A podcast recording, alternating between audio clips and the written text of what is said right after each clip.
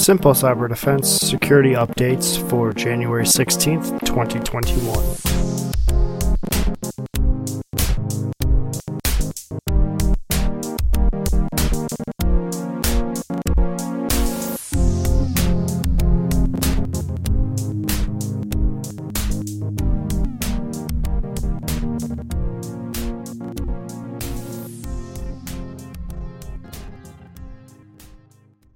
Welcome back to Simple Cyber Defense.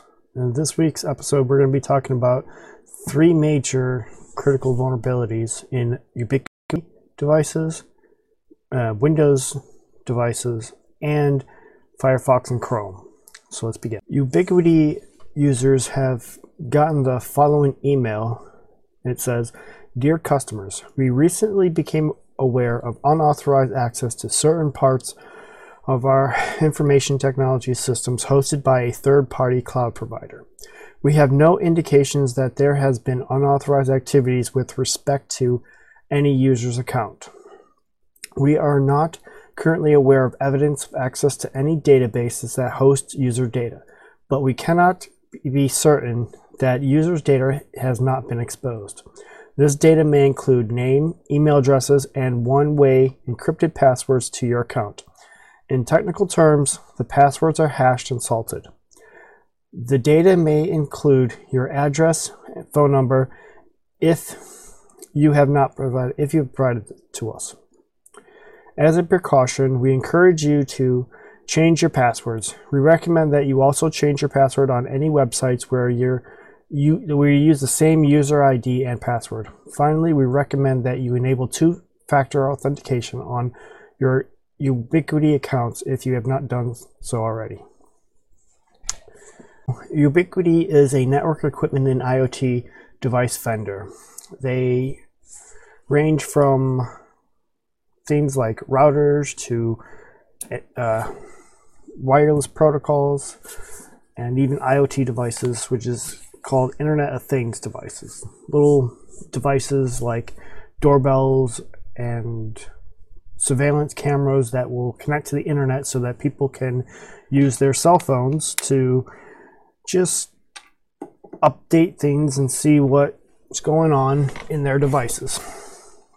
Now, with this little email that Ubiquiti sent out is very concerning because a lot of user data is now exposed.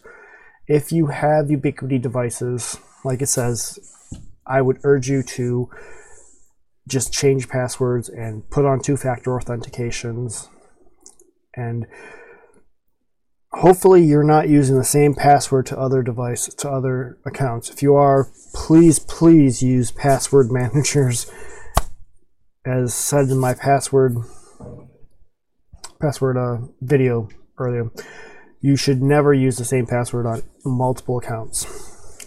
But this here is a interesting development because even though Ubiquiti says that there hasn't had any um, knowledge of unauthorized access doesn't mean that that may not happen in the future. So definitely secure your devices by making sure that any patches or updates are applied and changing passwords and even if it's just Wi-Fi passwords, change every single password on your accounts and on your devices that you can.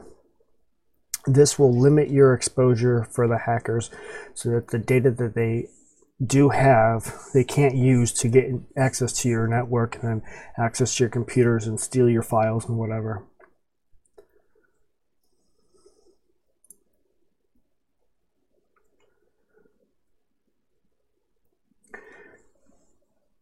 Ubiquiti is not really sure how this data breach occurred, but they are doing investigation. And another thing that kind of is interesting to say is home addresses and phone numbers may have been exposed, but only if the users decided to configure the information into the portal. So this will question whether you should put in personal information into your devices and that's up to you. personally, I would try to limit how much personal information each company has because data breaches are very susceptible and will happen far into the future. So, in my opinion, is if they're not requiring it, do not put in the personal information. Give them as little as possible, and that way, the less information they have, the less information will be exposed. Other than that, there's not much that could have been done to prevent this on the user end. So just remember to change passwords, put on two factor authentication, and make sure everything is up to date. And that should prevent you from becoming a victim of any attacks being used from this data breach.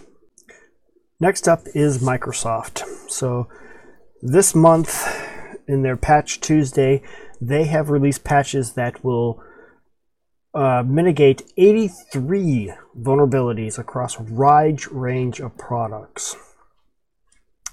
A lot of these bugs will give users remote access to your computers. And it is pretty nasty of how much power that these bugs will give the attackers. Microsoft said that despite exploitations being detected in the wild, the technique is not functional in all situations and is still considered to be a proof of concept level. However, the code could could evolve for more reliable attacks. To counter future attacks, Microsoft has released patches for Microsoft Malware Protection Engine, which wouldn't require any user interaction and will be installed automatically unless speci- specifically blocked by the system administrators. So just make sure that you keep your Microsoft Windows machines up to date because these are very powerful bugs that have been mitigated. All of these bugs are Microsoft Windows operating system bugs. Some of these are also Microsoft Office and looks like some of the web developers tools also. And some emulations and printer drives. Takeaway here is to just make sure your Windows machines and software is up to date because obviously Microsoft Windows products are going to be filled with many, many vulnerabilities and luckily they are keeping up to date with their patches and just make sure that you keep your machines up to date also.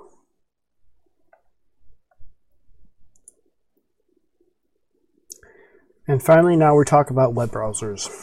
Firefox, Chrome, and basically anything that is not Safari has severe bugs that will allow hackers remote system hijacking, which means that they will have complete control over your system. Now, this is not limited to just computers. This is also for mobiles and tablets. So if every any web browser that you have, please update your browser immediately because these bugs are severe and will allow attackers to complete have complete control over your system through these bugs. Luckily, the patches are out there, so all you have to do is just seek them out and apply them to your to your machine and your browser will be safe. This concludes this week's security updates. It seems like this week has a common theme and most of these bugs will resolve in be resolved by updating and keeping up to date to patches. So if you haven't done already, please update your devices immediately. And we'll see you in the next episode. If you like what was in this episode, please consider liking, subscribing, and sharing with others. For more information, to suggest a topic, or to donate, head over to simplecyberdefense.com.